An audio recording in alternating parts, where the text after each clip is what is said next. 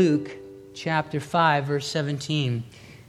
Now, you've heard me say this before, many of you have, but it's a truism that vision leaks. And what I'm talking about when I say that is that the vision for why we do a thing, you know, the purpose behind why we do what we do in any situation can get lost over time very easily because we just get involved in the doing of the thing. You know, I have long ago lost track of the vision for why I mow my lawn. I just do it because it needs doing. I'm sure someplace in the back recesses of my mind there's a vision for that, but I lost it a long time ago. It leaked out. Now it's just a chore. Almost anything that we do in life, that can happen to it if we're not careful. Vision leaks. And God, I think, would rather us not have that happen to our vision for why we are gathered together as a church family. We have a vision that is, I believe, God-breathed, God-given to our congregation for why we exist.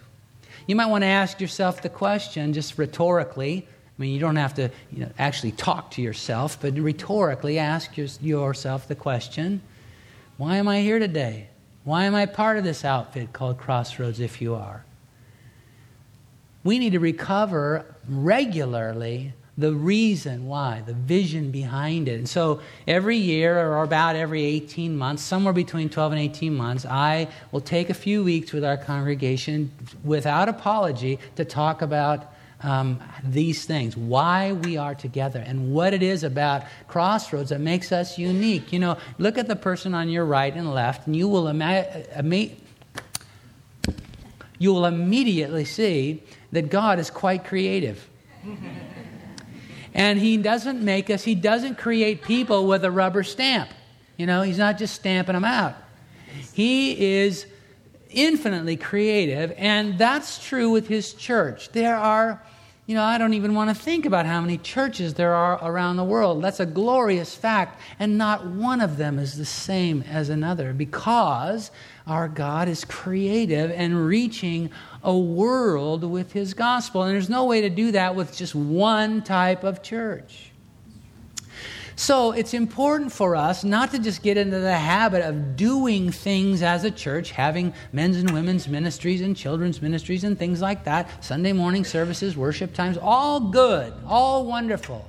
But we got to be careful we aren't just doing those things because that's what churches do. We have to make sure we don't let vision leak. I'm an old guy, and I've been in the church a very long time. I've known Christ for a very long time. I've been a pastor over 30 years.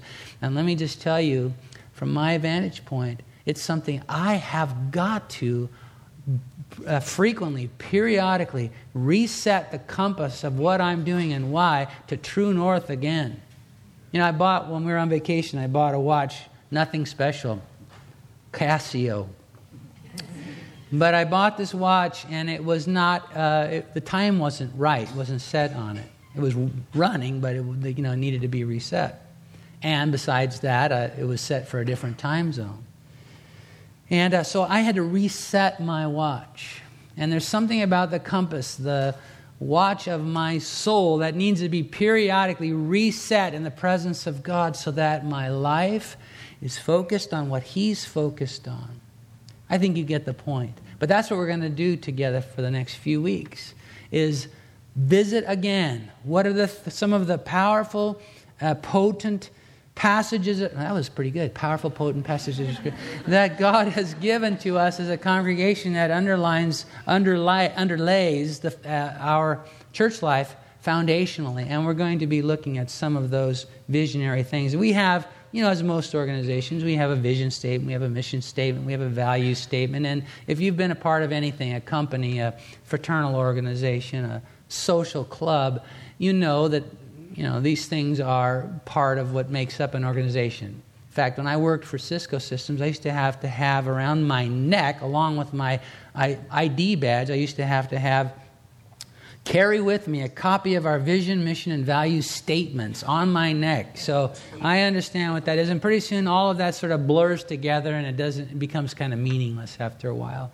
And so I'm not going to be throwing at you mission statements, vision statements, value statements. But I do come back to every year when we do this, I do come to one or more of those things that are bedrock to our understanding of what God has called us to do as a church family. And for the record, we're going to be talking this next few weeks about values, things that are just bedrock, unassailable values for Crossroads Foursquare Church. And if you could gather it all up into one phrase, it'd be the one that's on the screen right now. It's not about us. Now, I understand that when people are... In fact, I was talking with someone before the service started today that's in the process of church shopping. How many of you ever had to do that? It's a very challenging, hard thing to do, especially if you're looking for a church that you've been like, what you've been a part of before that you really loved. You can't find that church again somewhere else. It's not duplicated exactly anywhere. And so it's a tough, challenging thing. And I told the person I was talking to before the service, I'm glad I don't have to church shop because it's a challenging thing. But I understand when you're in that place and you're feeling like or you're just a person who is feeling like the Lord is drawing you to himself and you figure, well, if I'm going to get close to where God is, I ought to go to a church someplace. Maybe that's why you're here today. In any case, I understand that you're kind of initially evaluating what's going on in terms of how it's affecting you. Is what that bald-headed guy standing up there saying, does it resonate with my soul? Am I caught up in some wondrous way in the presence of the Lord when the worship team is doing their thing? Do they have ministries for my children or my teens? Is there, these kinds of things are being evaluated, and that's entirely appropriate. But at some point, it has to make a change from being where I am the object of what's going on to I am here for others. It's not about me. When I pulled in the parking lot over here on the west side of our building this morning, I started to go to the place where I park during the week because my office is over in there, and so that's where I normally park. And so I started pulling in and I realized, oh, wait a minute. It's not about me. Someone else could use this spot. And then I backed out and pulled down to where I normally park, which is on Sundays, which is way out there in the North 40, And without complaint, by the way. We're habitually people of habit. Our habit has to do with our comfort and our, what we think is best for us. So it's a paradigm shift that God brings us to when we come into his family where it's not about me anymore. You know this, right? In fact, we've said this before. If Jesus, really, what's the point? Why are you still here? If you're a Christian, why are you still here? Why didn't God just kill you, take you to heaven? Right? That was kind of... That was rough. But really, seriously.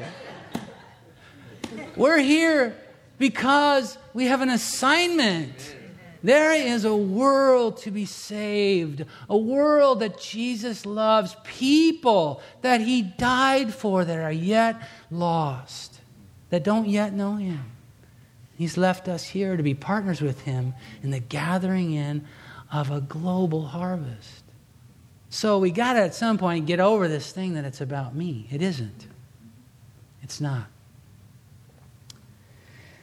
So I ran away with myself there. Let's get to this passage. I told you we were going to read this thing, and we are.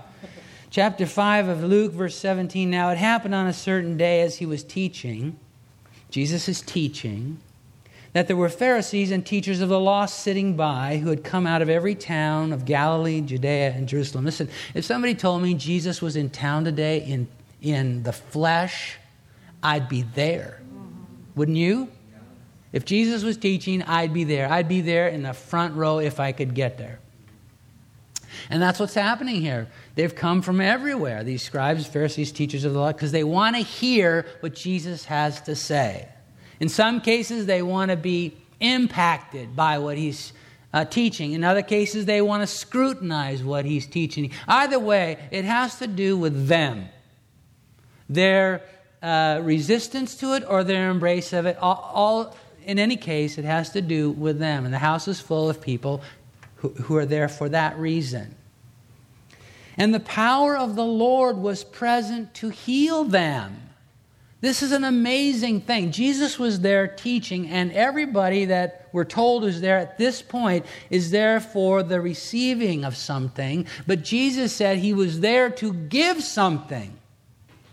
He was there to give something they didn't expect, they weren't looking for. He was there to change their lives. The power of God was present to heal them. Then behold, men brought on a bed a man who was paralyzed, whom they sought to bring in and lay before him, Jesus. And when they couldn't find a way or couldn't find how they might bring him in because of the crowd, so the house is packed to the gills, they can't get their friend in to Jesus, they went up on the housetop and let him down with his bed through the tiling into the midst before Jesus. When he saw their faith, he said to him, the man who was paralyzed, he said, "Man, your sins are forgiven you." That's probably not what the man's friends were hoping would happen. They were probably hoping that Jesus would heal their friend. Nonetheless, Jesus says, "Man, your sins are forgiven you." And then this theological debate erupts among the religious people, and the scribes and Pharisees begin to reason, saying, "Who is this who speaks blasphemies? How or who can forgive sins but God alone?" But when Jesus perceived their thoughts, he answered and said to them, "Why are you reasoning in your hearts? Which is easier to say, 'Your sins are forgiven you,' or to say, 'Rise up and walk'?" I ask you that question. Which is easier? What's easier for Jesus, to forgive sins or to heal sick bodies?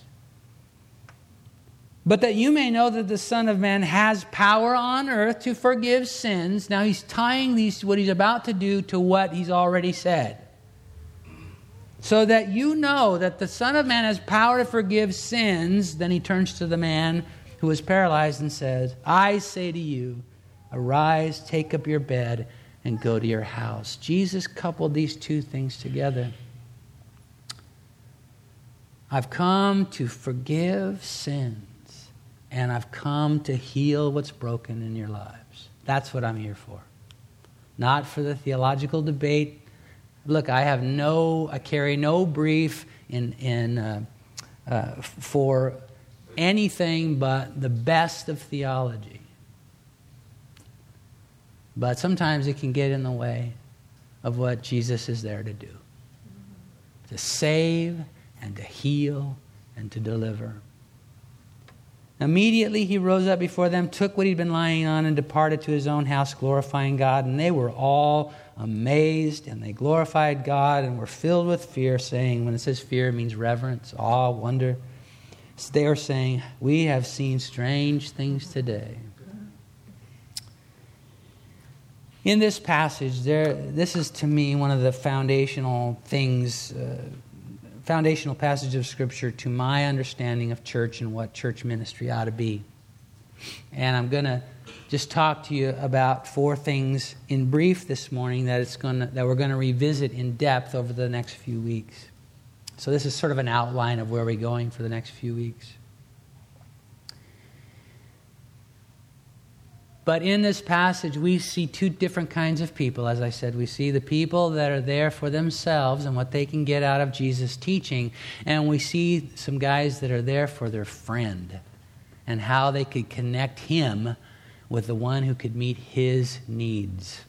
And they clearly, Jesus makes the point that what they're there to do is what's resonating with his heart. Now, the first thing I want you to see out of this passage that's important for us as a congregation as we reset, once again, our compass to true north in terms of what the Lord has called us to do, is that we are captivated by the presence of the power of God to change lives. These four guys could think of nothing else. Look, we are goners. We are captured by the power of God to change lives. I'm lost, folks. I'm gone. I'm over the moon. With the power of God to change lives. He's changed mine. He's changed many of you, and I've been able to be an eyewitness as this incredible story unfolds in your life of God at work. It's amazing. And we cannot afford to ever let the wonder of that, the power of that, the overwhelming glory of that get away from us. It must be that Crossroads Foursquare Church is forever goners, bonkers for the gospel of Jesus Christ. Yeah. That we know if we could get our friend close to Jesus, their life would be changed just like ours have been. The second thing that we see in this story is that these guys were concerned for those in the circles of their influence. Crossroads Foursquare Church, it's not about us. We are concerned for those in the circles of our influence. We've talked about this a lot, I know, and it won't be the last time you hear us talk about circles of influence. In fact, I've been listening to the messages that Chris brought while I was away on vacation, and I know he talked about this too. Good job, man. You have a circle of influence. That's a hard one for most of us to grasp, but it is true. There are people watching your life. Friends, neighbors, family members. They're looking to see if what you proclaim has transformed your life, the love of God, that Jesus Christ is changing it. They're looking to see if that change is real or if this is just another passing fad along your life's journey. And sometimes the perverse thing is that sometimes they will oppose your confession. They will oppose your faith for the purpose of seeing if they can undermine what you claim to be the truth about your life. Because if they can, then they don't have to deal with it. But deep in their hearts, they long for you to be able to withstand their assault so that they can have what you have. I don't want to lose sight. I don't want to lose my concern for those in the circles of my influence. I don't know how to define that very well. But there are people that are looking at your life. They, like I said, they may be in your family. They certainly are. They may be at places that you frequent. It may be the people that you share office space or cubicle space with where you work. I remember when I was working outside the church and I was in a cubicle environment that I really staked out a geography. I considered if you were so many cubes away from me within that sphere, you were part of my circle of influence, and I took that seriously. In my mind, every day I'd pray down those rows for the names of those people because I considered them part of my circle of influence. You know that I've staked out in fact, I took Dave there this morning, the Starbucks in my neighborhood, and I know every single one of the baristas there. And I pray for them when I walk in the door, just like I did this morning. They don't know that. But I know they know me, and they know I'm a pastor, and, I'm a Christian, and that's a part of my circle of influence. One that I had yesterday got really busted by Jesus over for neglecting was my neighbors. It's not a mistake that Sue and I live at 941 Prospect Avenue. Don't advertise that fact. I don't want to have people showing up in the middle of the night. Anyway, it's not a mistake we live there. Oh yeah, we had, we went through all of the effort to buy that house, so to speak, signing, your firstborn children away and all that kind of stuff. But God put us there on purpose. You realize that if God is God, then He has placed you where you are in every one of your life's venues on purpose. If that's not true, He's not God. So you kind of have to decide, If He's God, I think you'd agree with me that He is, then these other areas of our life's venue, they're not That's not a mistake. Anyway, we were out with Dave and Linda yesterday, went to the city, and on the way home, we pulled into the back, to the alleyway that goes into our garage, and our neighbor's got all this junk just sitting out there. It's been out there for a year. Old mattresses and junk. I mean, ugh. And so I started to talk to them about the knuckleheads that live next door. And they're college students. They're Maritime Academy. So they're sailors, basically. And they have some interesting things that they do. Like one thing, they have this rickety homemade ladder thing where they climb out the window on the second floor. And then they go up this ladder to the top, to the roof of the second floor. I mean, it's way the honking heck up there. And up there, they've got these lounge chairs. And who knows what they do up there? I don't want to know. Anyway, I was telling them about the knuckleheads next door. And we walked in the house. And man, I got sent to the woodshed by Jesus over that. Those aren't knuckleheads to him. We sang a song earlier about Jesus when he went to the cross. You took the fall and thought of me above all. When he was dying on that cruel cross, he was thinking about my neighbors. And bro, I needed to change my attitude, and quick. We have circles of influence, precious people that are watching our lives because they are hungry. Whether they know how to articulate it or not, whether they're conscious of it or not, they're hungry for what only Jesus can offer them. And you and I are his hands and feet. You know that this is trite almost to say because you've heard it surely before. But for many people, you are the only Bible that they'll ever read, your life. And we as a congregation, we cannot ever lose this concern that Jesus means for us to have for those in the circles of our lives' influence. We also are convinced of the value and blessing of doing church as a team. Listen, in this church, there's going to be, you already know this, there's lots of churches in our area where what happens on the platform is a heck of a lot more, can I say heck in church? I'm sorry if I just did that, but anyway, that's a whole lot more polished, more, professional in every way than what will ever happen on this platform. And that's not to take anything away from any of the wonderful team members that serve us in worship, their musicianship or their dedication or devotion. But we've decided that is not our focus, to put on this platform the most polished kind of ministry that can happen. We've decided that this is God's calling for us, is to be a group of people who together serve him. Now, I mentioned earlier in the service that we have amassed an arsenal of swords and daggers and stuff that, don't ask me why, but they give them out to us when we go to the Iron Sharpens Iron conferences. And there are some guys that want me to put them, they're proud of them, and I understand that. And they want me to put them on display somewhere in the building here. But I just always think that's kind of weird. What if you showed up here your first Sunday and there's all this weaponry there? It's like, I don't know. It seems a little odd to me, so I've never done that, and they're stored away up there. We went upstairs for prayer before the service, and some of the guys were playing with the swords again. And so, how did I get on that? Oh, I know.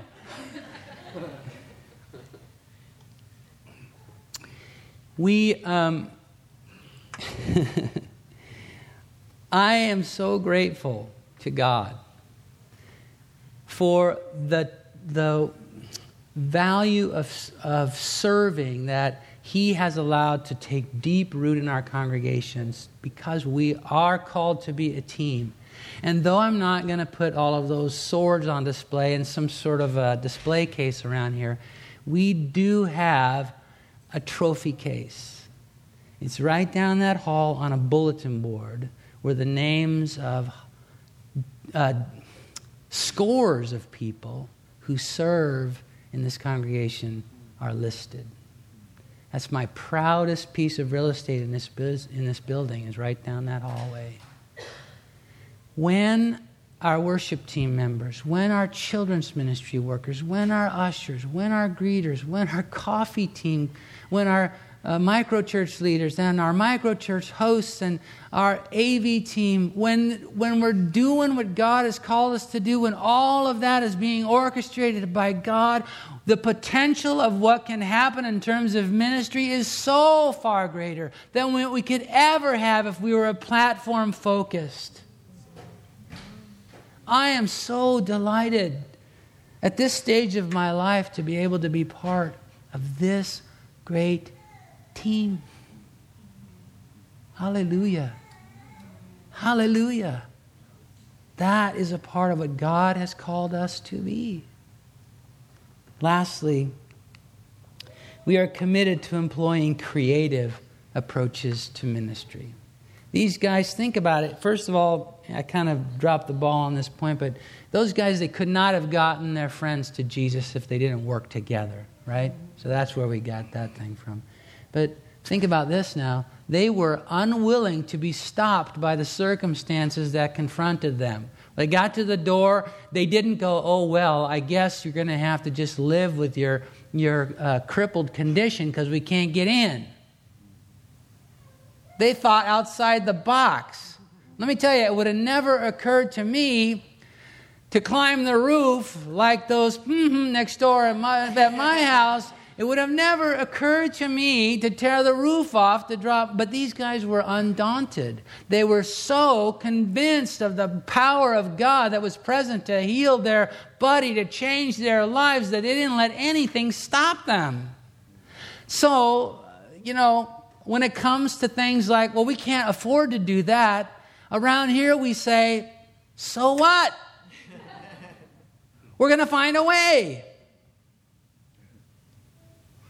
I could go through with you chapter by chapter in the history of this congregation where, there's never been and there never will be a day when our church council meets and we say, well, we just have all this money. I wonder what we should do with it. That day will never come. What we do is we say, God, what is it that you want us to do? And he'll say, I want you to do this. And we'll go, really? And then we watch as he does this amazing stuff. And that's just one aspect of things. Look, your friends, your family, there's not one size that fits all. There's not one particular type of ministry that's going to be going to reach every single person. So we're going to be a people who do some things that work and some that don't, but we're going to try lots of stuff. Are you with me on that? We are people who are captivated by the presence of the power of God to change lives, concerned for those in the circles of our influence, convinced of the value and blessing of doing church as a team, and committed to employing creative approaches to ministry. And if I'm speaking for you when I say that, would you stand with me?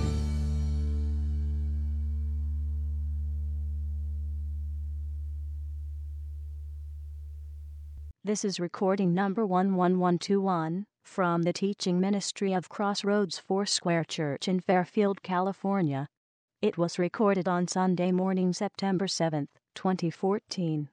This is the first message in a series by Randy Boldt titled, It's Not About Us. This message is titled, Introduction,